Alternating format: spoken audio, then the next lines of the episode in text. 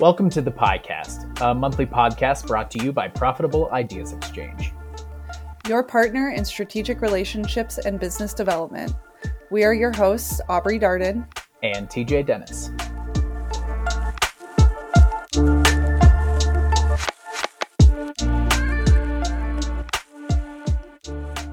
Hey TJ, happy new year. I think that's the last time I'm going to say that today officially. Being yeah. 23rd of January, it's feeling maybe like I'm pushing it.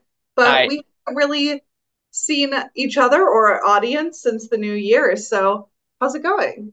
So great. Glad to be back. Um, it feels like one of these years now where uh, everyone's refreshed and ready to go. The first couple of weeks, we joke at PIE is the syllabus week. And I think everybody felt that on a really spiritual level this year. But now it's like we're in the we're in the middle of January. It's time to go, and everybody's feet are on the gas pedals, and and uh, yeah, it's exciting. It's fun. It's good. Yeah, I agree. I know coming back with the way that the holidays lined up this year with Christmas on a Monday and then mm-hmm. I feel like the holidays were a little weird and people were working sort of but it was quiet so it was not a lot of people communicating with one another. So definitely felt like we got a solid break. Well i'm super excited that today for our first episode of 2024 we're bringing jacob parks our president of strategy back onto the show. We had him on back in december of 2022 hard to believe it was that long ago um, but we're here to talk about some really fun stuff around business development workshops. Before we dive into that, though, TJ, why don't you, as a refresher for our listeners, tell them a little bit about what Jacob does here at PIE? Absolutely. Yeah, as president of strat or president of strategy, uh, Jacob kind of oversees like what the growth, the future, and the new opportunities look like at PIE.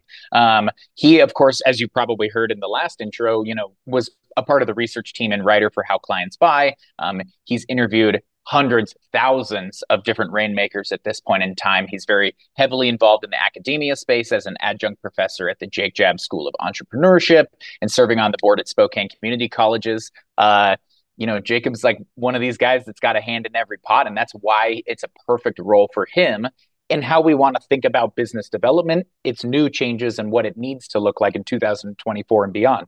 Um, I say we bring him in. Let's uh, start talking with him. Okay, uh, welcome back, everybody, to our first episode of the podcast for 2024. We're so excited to have our president of strategy, Jacob Parks, joining us again to talk a little bit about what's different in this economic environment with business development and also um, a little bit about business development training. So excited to dig in. Um, but welcome, Jacob. How's your new year starting? Yeah, it's great. Thank you for having me. It's it's cold and rainy in the northwest, but otherwise it's fantastic. So winter. Winter. winter. and at least it's above zero, right? We can mm-hmm. take the wins where we got them. and I think we're finished saying Happy New Year. We're three weeks in. I don't think we can say it anymore. So um, I've put that to rest. It feels good. This will be the last call that I mention it. Yeah, actually, thank you for the reminder because otherwise it'll be February. That's right. Excellent. Well, uh, Jacob, as I mentioned, we've done quite a few business development trainings or workshops, as we like to call them, over the past year or so. So, can you tell us a little bit about how those conversations usually come about? You know, why are our clients seeking them out, and why is now the time that they're doing it? Well, I think a couple things. I think so frequently in professional services organizations that the first arc of your career is on becoming an excellent practitioner. So if you're an accountant or if you're a lawyer, the first sort of seven, eight years of your career, you're focused on client work and you're focused on honing your skills to create value for clients. And as you ascend toward partnership, uh, a lot of times the firms are like, ah, gotcha. Actually, the key part of being a partner is selling work and developing kind of a, a business unit underneath you. And, and, there isn't a lot of training for that. Um, so I think that's the first thing. And then I think, secondly, that has been coupled with all of us coming off of COVID and, and the kind of natural machinations that used to exist uh, for kind of training by osmosis, stuff that we would call mm-hmm. sidewalk training, um, you know, just younger junior partners being involved in the BD process, the senior partners. A lot of that went away during COVID as we moved to, to video. And so now, probably more than ever before, there is a need to sort of sharpen business development skills um, in order to grow as we as we hopefully come out of, of a tougher economic environment. is the this is potentially the dumb question of the day, but is the reason that people focus on the practicing side as opposed to the sales side, or maybe having a blend or having people be one or the other? Because like one is your bread and butter and that's your revenue, and the other one is like the extras we expect of someone positive, or like why why don't professional services firms hire sales folks right off the get go? Well, I think a lot of them tend to have this seller doer structure where the, the people who are doing the work are responsible for selling the work. Um, so I think that's a big part of it. But also they have this kind of up or out um, sort of HR model, which basically is to say that you know the firm is a pyramid, and and you know they hire a bunch of associates, and then over time those associates go out you know to work in industry, and a few people stay around and make partner. And so I also think that there just hasn't been a desire to make that kind of an investment um, in business development training when maybe it's going to apply to 25% of, of the workforce or something like that who actually stay with the firm and become partner. So it's mm-hmm. it's a little bit of a delay, but I still think it's somewhat myopic. Interesting. So I know that we've done these workshops for a ton of different audiences, right? We've done it for everybody from new associates in their first three years working at a firm all the way up to partner teams at law firms, you know, very senior, skilled professionals in their field. How do you feel like those workshops differ depending on the audience? Yeah, so I, I think every single workshop does and should differ based on the audience. And I think this is one of the things that, that I saw as, as kind of a a bad practice when it comes to business development training. I think many businesses that are focused on training bring in kind of a methodology like, here are the five steps to being good at business development. And, and I think as a general rule, we kind of like that because it feels like an easy button, like a, yeah, sales. I'll push the button and I'll get more sales. And, and, and I think it's decidedly more bespoke than that. Firms have unique challenges. Some have account squatting problems. Some have outreach problems um, some have cross sell problems.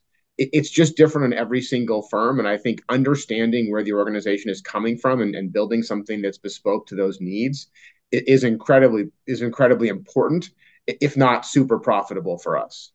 Hmm. It's that's an interesting point because when I think back on like some of the marketing experience that we've all seen and worked with, or that I've had in my own career, you think like SWOT analysis. You can land a SWOT analysis on virtually all marketing and business activities, right? But there isn't the sort of the the acronym for sales that translates to every single organization around the world. It's just not a thing. That's exactly right. It's not a thing, and and growth is hard. It's like it's what we're all focused on, right? Like if we're growing our businesses and maintaining some sort of profitability, it doesn't even have to be rule of 40 profitability. We tend to be pretty excited about that type of endeavor. Um, and probably not quite enough attention is paid to it um, as a skill set. I think if you could get an organization where it was completely focused on that and developing those skills, I, I do think it would be somewhat of a sustainable competitive advantage. So I guess a follow up question to that then is being that it is a really bespoke their they, their business may be really bespoke in what they do in the niche that they serve. My assumption is that the way that we approach business development training changes every single time as well. Is that correct, or is that actually is That's it like a little bit of correct? Yeah, so you don't you don't correct. so you don't go in every single time being like, "Okay, I need to identify these first three things." You're like, "We're just going to start, and then we're going to find the solution along the way." Absolutely. Yep. You have to ask the questions. And I think e- even more so, you have to understand what their structure is. Structure means so much in business development. Again, are they seller doer? Do they have a dedicated business development team? Do they get most of their work from inbound? Is it a cross selling challenge where actually what they need to do is have the expertise sell to other partners internally in order to get brought along on projects? There's just like a million different ways to slice this stuff um, and kind of presenting a one size fits all solution can be really off putting uh, to people who are dealing with the complexity of this challenge. So, even though it depends a little bit, kind of depending on the structure of the business, maybe the industry they're in, the audience of the training, what are some questions that firms can be asking themselves, or maybe some challenges they're facing that might indicate we should invest in something like a business development training or workshop? Yeah, so I love one question that, that, I encourage all of the people I work with these on, which is to go around to a few of the people in the organization who are responsible for business development and say, can you describe for me in one sentence what you are incentivized to do on business development? Mm-hmm. And most times they can't.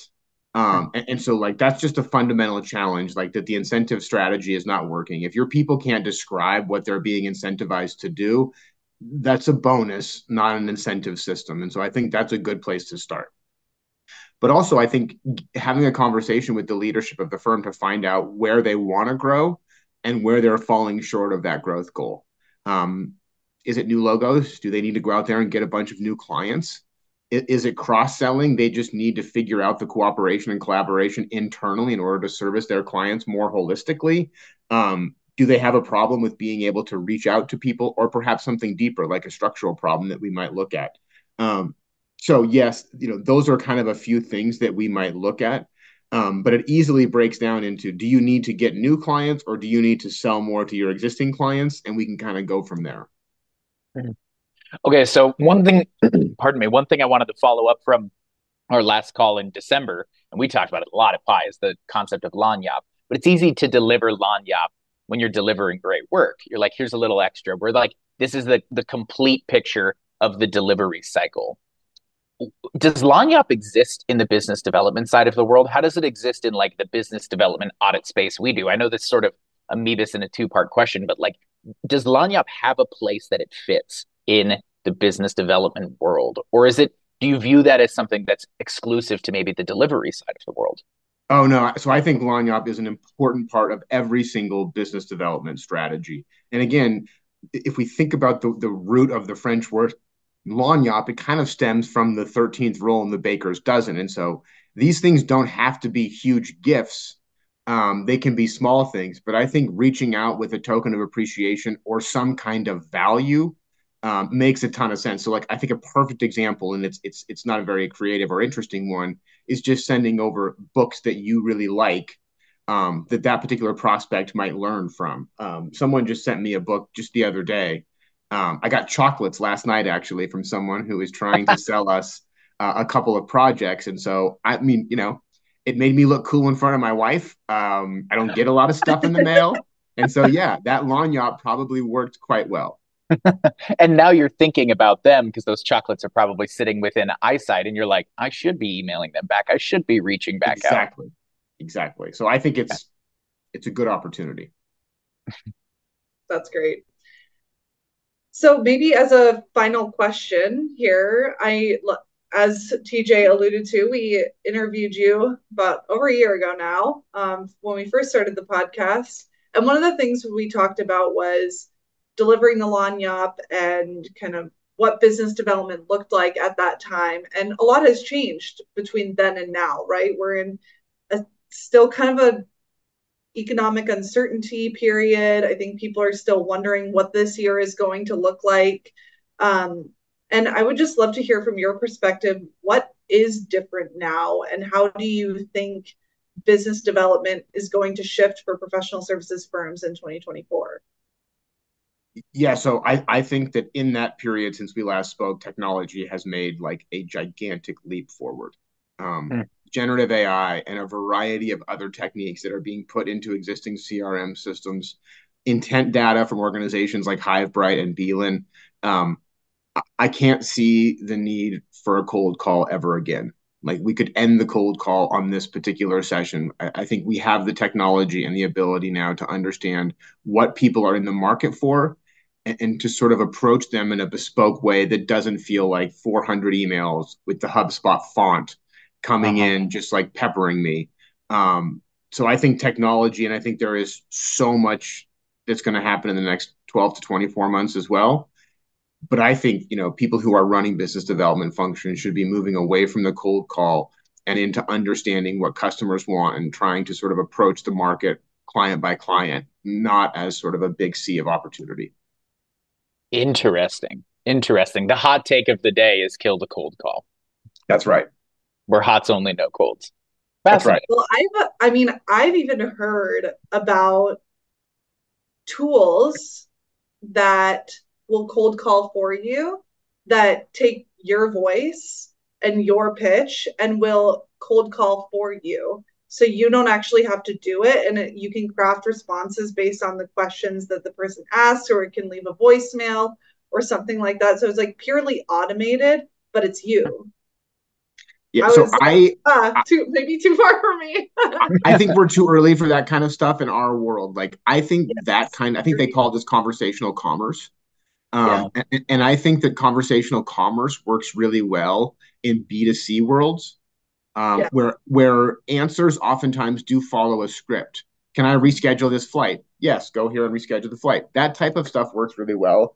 But in a mm-hmm. world of selling things based on trust and credibility, I think that like I think you might do yourself more harm than good by trying to sort of save your time. Like if I'm the client and you're trying to save time by sending a robot to cold call me, I'm saying I'm not a very important client, am I? Um, bye bye. And so I, I, just don't think it works great, at least yet, in our world of, of expert services. Right. Well, as you alluded to, it's so much about trust and credibility, and it it's so important to not lose sight of that for the sake of efficiency or saving money for your business, like you said. That's right. And at the end of the day, uh, people buy from those that they like, know, and trust. And That's if right. and you can erode that pretty quickly. That's right. Well, Jacob, thank you a bunch for your time today. Uh, we're excited for a big growth heavy um, and kind of change heavy 2024. There's uh, no better time like na- than now. So thanks for your time today on on the episode and uh, if people can reach out to you, they can hit you up on LinkedIn. Is that the best way to reach you? Yeah, absolutely. Cool. Well, thank you very much for your time, and we'll I'm sure we'll have you on in the future. Okay, thanks for having me. See y'all. Thanks, Jacob.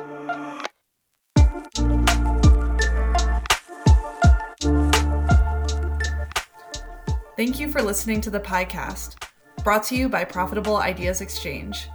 If you enjoyed the content in this month's discussion, Please visit our blog at profitableideas.com or check out our books Never Say Sell and How Clients Buy.